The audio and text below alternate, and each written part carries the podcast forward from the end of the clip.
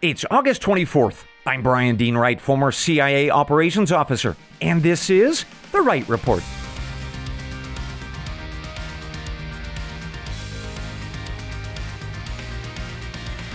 Hey, good day to you, ladies and gentlemen. Welcome to The Wright Report, your daily news podcast.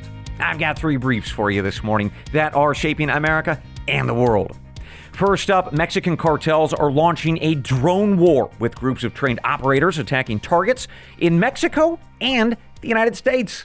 That leads the news this morning. Second, the Russian paramilitary official Yevgeny Prigozhin was apparently killed yesterday. We're going to talk about the plane crash that brought him down and why we should care. Third, a bunch of countries are trying to push America off the global stage. The group is called the BRICS. I'll tell you about who they are and their plan. Later, we close out the podcast with a listener question about last night's debate amongst all those GOP candidates. But first, let's get to our top story of the morning. Mexican cartels have built out a sophisticated drone program, ladies and gentlemen, training a new group of operators with targets throughout Mexico and the United States. So here's what we know this morning and how to stop it. Let's start, though, first with some background. About four years ago, Mexican cartels started building up their drone programs using very basic, commercially available drones and started weaponizing them with some pretty simple, crude explosives. Well, the cartel that took lead on this technology is called the uh, Jalisco New Generation Cartel. It's a pretty grotesque group of people who, well, amongst other things, they require the new members to prove their worth and toughness by doing things like removing and eating the hearts of opposing cartel members, which is lovely. Well, cannibalism aside, this group has been working for four years to strengthen their drone program, including starting a training program for their drone pilots. And these pilots then use these drones to hunt down opposing cartel members or whatever their enemy might be. And that includes targets of the Mexican government and across the U.S. Mexico border. I want to be clear about something. By going across the US Mexico border, I mean that these cartels are targeting Customs and Border Patrol agents. Although at present it's not to dive bomb and kill these folks, but to surveil them, for now anyway. Well, according to reports by the Daily Beast and Vice, this drone program that's being operated by the Jalisco New Generation that has graduated about 10 men in all, and they now operate in the Mexican states of Michoacan and Jalisco. And I should note on Tuesday, the Mexican military confirmed that these operators and their drones are bad and getting worse. The Mexican military noted that there are, well, they went from zero drone attacks in the year 2020. Well, so far this year, 260 drone attacks. Pretty sharp increase. Well, in response, the Mexican government is working to do something about this problem, they say, by purchasing some anti drone technology. They have also asked China to please intervene because most of the drones are actually made and shipped from Beijing. Meanwhile, the communists have said, uh, well, in response, sure, we will do the very best that we can. But as one cartel member told the Daily Beast, quote, we understand that the Mexican and Chinese governments have to do something, but honestly, it's not like we're going to stop. We are fighting a war, even if they don't want to admit it. This is a war, and we will source our weapons from wherever we can. End quote. So, folks, as Mexican cartels are admitting that they are at war with each other, with U.S. Border Patrol agents, the outlet Axios is reporting this morning that the presidential campaign of Donald Trump has issued his plan to stop all of that, if, of course, he wins office again.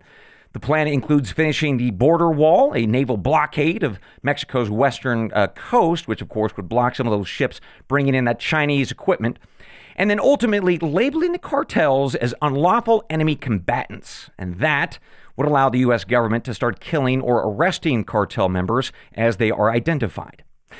By the way, there are other elements of this plan that if you want to check out uh, for paid subscribers, you can go to wrightreport.substack.com and explore more of uh, Mr. Trump's plan. Although, to be fair, I should note that Mr. Trump is not alone in promising a pretty notable change in direction on our southern border. Florida's Governor Ron DeSantis, he has issued his own plan, which uh, includes killing cartel members as well, increasing deportations, and finishing that wall. Well, folks, as those candidates are all making their pledges this morning, there's a surprising group of Americans that might be interested in their plans. voters in the otherwise liberal state of New York. The New York pollster Siena reported yesterday that 82% of voters in that Democrat heavy state now say that the recent wave of migrants is a serious problem.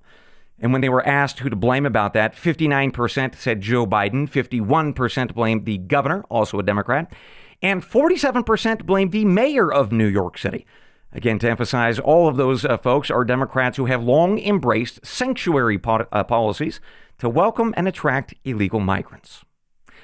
So, those are the latest facts and data on America's ongoing immigration crisis and the collapse of our southern border, now complicated by a drone program, all controlled by the cartels. Let me now pivot to my analysis and opinion on the latest. So, folks, on Monday, I told you about a study from the RAND Corporation, which is a U.S. funded think tank. And it said that America's military supremacy is gone, all because private sector technology like these drones, they have caught up to and in some cases surpassed global militaries like ours. In turn, that gives small nations and criminal syndicates the chance to fight and stand their ground against much bigger adversaries. And because of that, my counsel to you on Monday was to refocus our military on our southern border, to take out the cartels and all those criminal syndicates, and, and to do so now while we still have a technological advantage. Well, that counsel I offered up on Monday remains the same, especially with this morning's news. So, the reason, ladies and gentlemen, that I think we should remember is the quote that I offered you earlier from the Daily Beast, from that cartel member, because he said it best. They are at war with other cartels, with the Mexican government, and as they determine as appropriate, the U.S. government, folks like our Border Patrol agents. So, folks, whether you vote for Trump or DeSantis or Robert Kennedy Jr. or whoever, my counsel remains the same. We are at war with the cartels. We need to acknowledge it, come up with a counterattack strategy, and start killing people and blowing stuff up. And it may be that we have to treat Mexico like the Israelis treat Hamas and Hezbollah, right? There's no finish line to killing the bad guys. You just keep killing and blowing stuff up until, well, in the case of Mexico, somebody takes over that country and sets it straight. Meanwhile, we got to do what we can do that is under our control. Finish the wall, install sensors, cameras, more border agents with greater authority. Plus, we got to eject all those illegal migrants, dramatically expand the deportation of those who've managed to sneak in. And yes, start killing cartel members and blowing up their stuff. That's my plan anyway. And I would guess, actually, around 82% of New Yorkers this morning might suddenly realize and find that my plan has some merit, despite their otherwise liberal sanctuary leanings. But either way, that is my counsel to you. And with that, we turn to our second report of the morning, shifting to international events. Folks, a plane carrying Russian paramilitary operators crashed yesterday, and the dead may include a man named Yevgeny Prigozhin. Now, if that name sounds familiar, it should. I gave you an extensive brief on him and his uh, organization called the Wagner Group. That was back on June 26th. And I would definitely encourage you to re listen to that report as a refresher. But to recap, Prigozhin led Wagner forces all around the world, from Africa to the Middle East to Ukraine, where they were pretty darn effective. But that made him an enemy to the establishment, the Russian Ministry of Defense, because the regular troops were struggling in Ukraine. Well, that tension led to a long tussle between all those senior leaders that, in the end, resulted in Prigozhin marching a rebellious group of his forces towards Moscow. That happened at the end of June. At the time, Prigozhin said it was an attempt to shake up the leadership of the Russian state, specifically the Ministry of Defense. But a lot of other people said mm, maybe Putin was a target as well. Nevertheless, from late June until now, I briefed you on how Prigozhin was still alive, but probably not for long. And that's because Putin has said that he can forgive a lot of things, but betrayal is not one. And he said that Prigozhin's rebellion was, in fact, a betrayal. So that's the recap of what has happened over the past month or so, with, by the way, a link in today's transcript to a piece that I wrote for the media outlet called Daily Caller about the global implications of this rebellion and why we should care. But nevertheless, the issue as of this morning is now of whether or not Prigozhin is actually dead. And here's why there's some debate. Yesterday, Prigozhin and a group of his men were in Moscow meeting with Russia's Ministry of Defense to plot a way forward peacefully, apparently. So when the meeting concluded, the Wagner group went to the airport.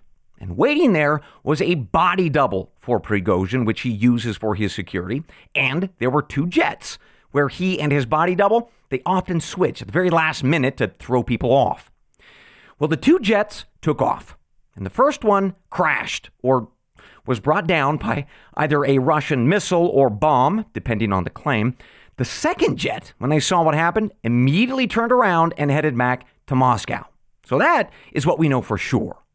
There are a lot of guesses and narratives and conspiracy theories on this about what exactly happened, and I suspect that we are going to hear a lot more of that to come. But the general consensus, as of this morning, is that Prigozhin was on that first plane and he is dead and there are no survivors. Okay, we shall see. But if in fact he is dead, I would like to pivot from facts and data to offer you my analysis and opinion for why this matters and what comes next. First, folks, if Prigozhin is dead, I'm not surprised. If I could use an analogy, he took a shot at the king, Putin, with that mutiny, and he missed. Assassins, ladies and gentlemen, generally do not live long after that. I am also not surprised that Putin, if he did it, he took some time to exact revenge. Right? The Wagner Group had a lot of tentacles all around the world, and it probably took Putin and the regime some time to get a handle on all of that and control it.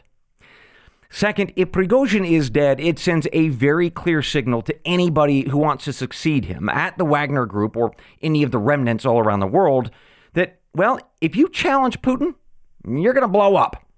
And that signal is very important for the third reason that I want you to reflect on.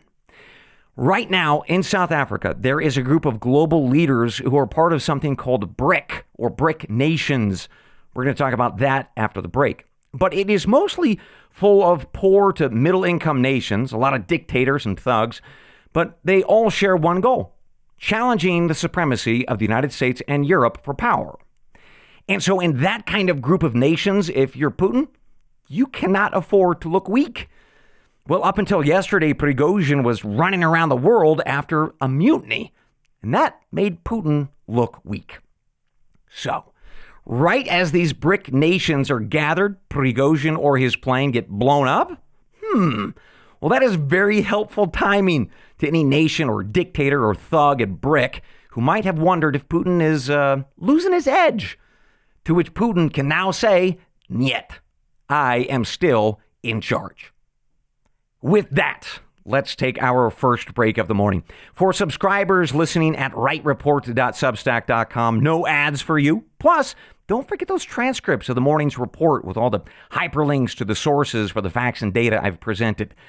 Meanwhile, for my other loyal listeners, thank you, and please enjoy the following messages from our sponsoring partners. Remembering that if you don't hear my voice telling you about a product or a service, then I do not endorse it.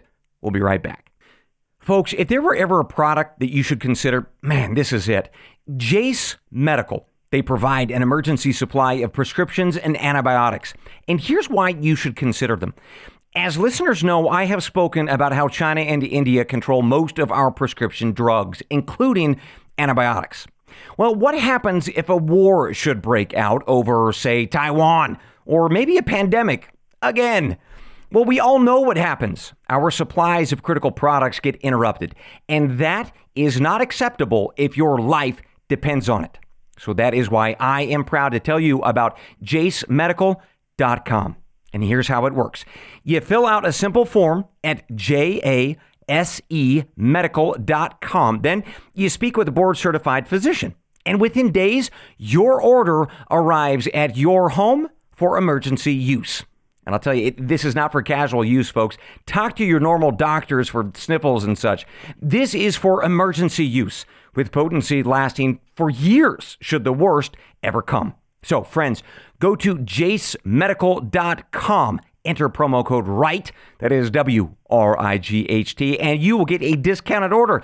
Again, that is promo code WRIGHT at jasemedical.com. Welcome back to the Wright Report. Let's continue with our briefs this morning with a continued focus on international news. Folks, we are off to South Africa next this morning to talk about BRICS.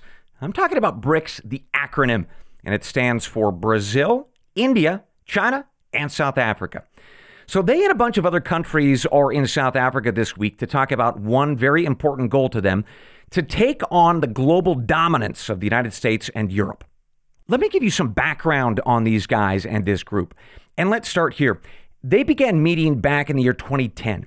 Uh, they set up a financial institution called the New Development Bank to help them fund various development projects. And then they started spreading the word of who they are, what they were about, all taking on the United States and Europe. Well, that was very attractive to a lot of folks. In fact, BRICS now includes 40 nations that have joined or want to join, including powerhouses like Saudi Arabia to smaller but still very important countries like Indonesia and the Congo, which, as listeners know from last week, those two countries are vital for things like dirty green minerals, nickel, and cobalt. Well, that all sounds relatively benign, I suppose, but remember, the goal of this group is to push America and Europe out of the way so that they can take on global dominance. Okay, well, let's first ask is that ever going to happen? Well, some people say yes, mostly say no, but two things are very clear and very important. First, the number of BRIC countries, that's growing. In fact, we will learn more about that number later today. Second, that growth and the very existence of BRIC, well, it could impact you.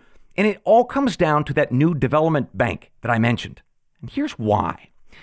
So, as of this morning, this BRIC organization, it has about 40% of the world's population and represents about 25% of the global economy.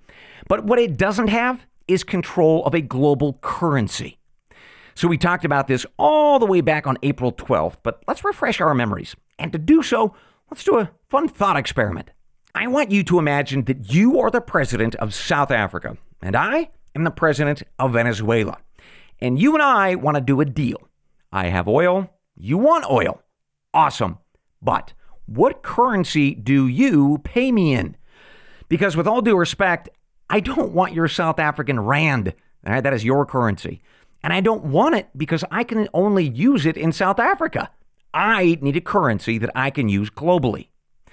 Well, since 1944, the world has largely used the US dollar for these kinds of global transactions.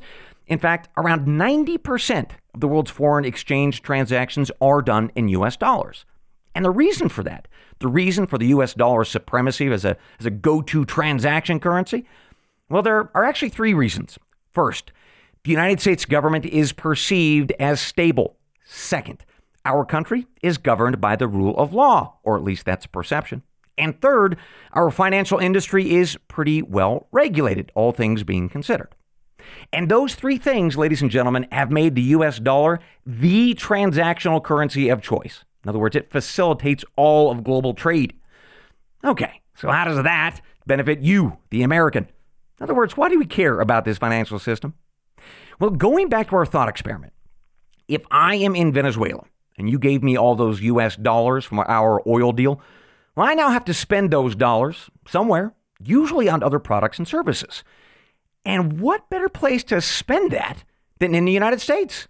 I can buy stuff with those dollars that made in America. I can buy American assets like buildings or companies, or I can invest in the US stock market or debt markets too.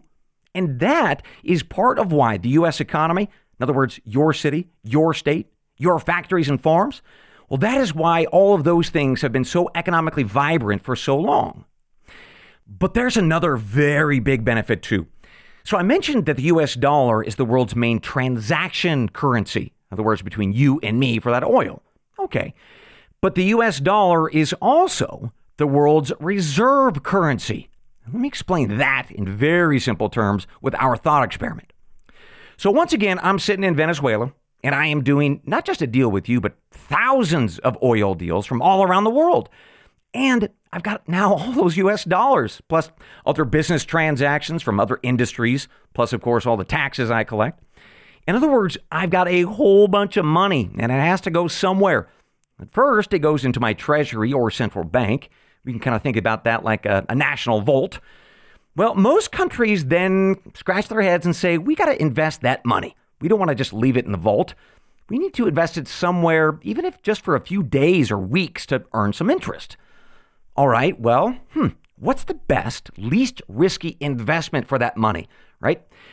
Well, just like our transactional currencies, we are looking for a country that has an investment with stability, rule of law, and a financial industry that is pretty well regulated.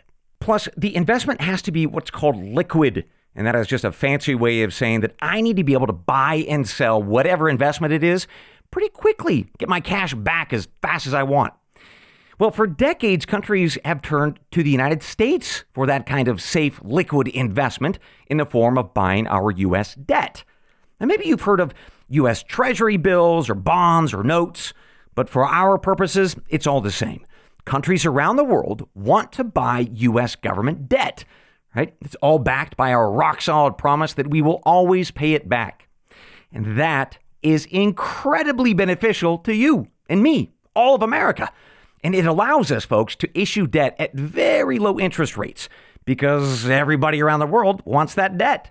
And with all that cheap debt, we can spend whoo, like a bunch of drunken sailors, and we have for decades without ever getting into any real economic trouble for doing so. It's kind of like we've had a, a national credit card with 0% interest for over 80 years. And to just emphasize the point, that has meant the U.S. government could spend money on all sorts of things that you and I benefit from. Plus, well, a bunch of dumb things that you and I don't benefit from, like wars in Iraq and Afghanistan, which we're going to come back to in a second. But to pause, let's summarize. The US dollar is used as a transaction currency by traders all around the world, like to buy and sell oil, which is good for America. Also, the US dollar is used as a reserve currency by nations and their central banks who park their money with America when they buy our debt. And that is really good for us too. A lot of cheap money. But I mentioned the wars in Iraq and Afghanistan, and that's important because America's foreign policy has long made countries all around the world pretty mad at us at times because they know that we are financing those trillion dollar wars with all that cheap debt. Well, that anger and fear of our foreign policy took off like a rocket ship with the war in Ukraine. And that, ladies and gentlemen, is because on February 28th of 2022, the Biden White House shocked the financial world. Joe Biden seized Russia's central bank assets that were held in the United States. It was about half of their total reserves, north of $300 billion. Now, putting aside what you think of Russia or the war in Ukraine, I want you to imagine that you were a president of some foreign nation, maybe a member of a BRIC country, and you saw what happened to Russia. You saw Biden seize all of Russia's money. Well, now you realize that you and your country's uh, reserves that are invested in America, they might be seized too. They are now profoundly vulnerable to the whims of the U.S. government. So, as a president of wherever, South Africa, let's say, what do you do in response to that? Well, you start looking around for a new transaction currency for your traders. That's that's certainly true. But more importantly, you look for a new reserve currency. You need new investments that are no longer in the United States where you can park your nation's money. That's too darn risky. And you don't want to buy any more US debt unless you absolutely have to, because you never want to be Russia. And that, folks, is what is happening right now all around the world. Now, on April 12th, we talked about how we are seeing more transactions globally being done without US dollars. Well, that is certainly true. But yesterday and all this week in South Africa, BRIC countries are starting to talk about this reserve currency issue. Right? Some of those nations want to create one using their shared bank. Again, the goal here is to dethrone the US dollar and yank away the power and influence of the US government. All right, well, be that as it may, are these BRIC countries going to be able to pull it off? Well, most economists say no or heck no, but there are rumblings for it, and BRIC countries would be the ones to do it. And if they were able to pull it off, well, America's credit card would no longer get 0% interest for another 80 years. Our rates would go up. We would have fewer buyers for our debt. In other words, we'd have to sweeten the interest rate to get these investors back. And that means with $32 trillion in debt, which is supposed to double over the next 20 years, well, that means that interest payments are going to go out the roof. And depending on which economist you talk to, we are going to be in serious trouble. In fact, a few cheeky ones say that we're going to have to move back in with Britain because we will be broke. So that is why we should care about this BRIC group and reserve currencies and transaction currencies. And that is probably why we should uh, care about Prince William and Kate. Treat them nicely. You uh, apparently might be sleeping on their couch before too long. And with that, ladies and gentlemen, we conclude this morning's episode of The Wright Report. But I've got one more thing before I let you go. So we will be right back. Ladies and gentlemen, I have something good to tell you about. It's called Wacker Coffee Company. Yeah, funny name, great coffee. Although I should not say funny name. Tim Wacker is the guy who owns this incredible coffee company, and he is as great as his coffee. He is a former United States Marine, although never really a former, always United States Marine. Wonderful family man, and let me tell you, he's a guy with a passion for roasting coffee. In fact, his company's motto is this We empower coffee beans to be the best version of themselves. Yeah, now that is a guy and a Marine who is serious about his coffee, and it is seriously good. Wacker Coffee Company has six different roasts to include a decaf option for all of you crazy people, which I got to tell you, all of these roasts are worth every penny. So go to wackercoffeeco.com. That is wackercoffeeco.com and enter promo code Wright Report, and you are to get 10% off. Ladies and gentlemen, go to Wacker, that is W A C K E R, coffeeco.com. Buy this stuff. It is so good, and buy it today. Welcome back to the Wright Report with one more thing before I let you go. It is a listener question this morning sent to us from one of my paid subscribers at wrightreport.substack.com. Sue from somewhere in Iowa asked Bryan, Did you watch any of the GOP debate last night or the interview with Trump? And if so, what'd you think? So, Sue, I did watch most of it and most of the interview with Mr. Trump that was conducted by good old Tucker Carlson. And here are a couple of reflections I had for you. We'll start with the debate. So, Governor Ron DeSantis of Florida, he is the man that is in second place in most national polls. I would say he had a pretty good night, a strong performance relatively. He has governed his state very well, and last night he showed why he deserves some serious attention. Next, Governor, uh, former Governor Nikki Haley. She was thoughtful, poised, interesting. She had a very good answer on dirty green energy. That mostly it all comes from China, and that is true. She offered up what I might call some gender politics that wasn't especially appealing to me, but overall, a decent performance. Then there was Vivek Ramaswamy, the businessman. So I found him to be very slick, speaks well, and I'll tell you, his prospective presidency is very interesting to me.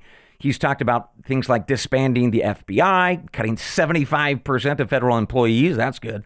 He also wants to dial back on our foreign entanglements. Also, I would support. But I'll tell you, I would just like to hear more uh, from him and about him, get a better sense of who he is and the consistency of his views. Right? He's young. He's very new to politics, so I want to see if he is consistent. And of course, we next have the Tucker Carlson interview with former president and current GOP leader Donald Trump. And I will say that whether you love or hate Mr. Trump, the man can make you laugh and cringe in the same sentence. And what it comes down to for me, well, I'll tell you, if Mr. Trump can hire the right staff to be around him to execute his vision, he's got a very compelling case. But in my view, he struggled with this the last time around. He really struggled to find good people. Although, to be fair, this is an issue that is important and challenging for all candidates. Because I'll tell you, here's what I know having worked in Washington, D.C. The bureaucrats of the federal government, whether you call them the deep state or the administrative state, whatever, these bureaucrats will devour a president and their agenda unless you hire heads of those agencies and departments that know exactly what they are doing and can move bureaucrats out of the way. In other words, to drain the swamp, you got to know how the swamp works. And that is ultimately what I am looking for in a president. Now, is that Trump, DeSantis, Ramaswamy? I don't know. I'll let you make the call on that. But as for me, that's what I saw last night, and those are the issues that I will be looking for moving forward. Folks, if you would like me to ask one of your questions on the podcast, it's really easy to do. Just go to wrightreport.substack.com, sign up, choose the option that is best for your budget, and then shoot me a note. Plus, you'll get to enjoy the daily ad free podcast and the daily transcript.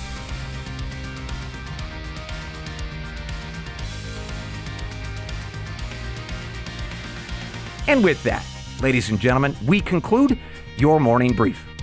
As always, I will see you tomorrow, God willing. Until then, I leave you with the creed of every good spy and every wise American. They're the words from the Gospel of John, chapter 8, verse 32. And you shall know the truth, and the truth shall make you free. Good day.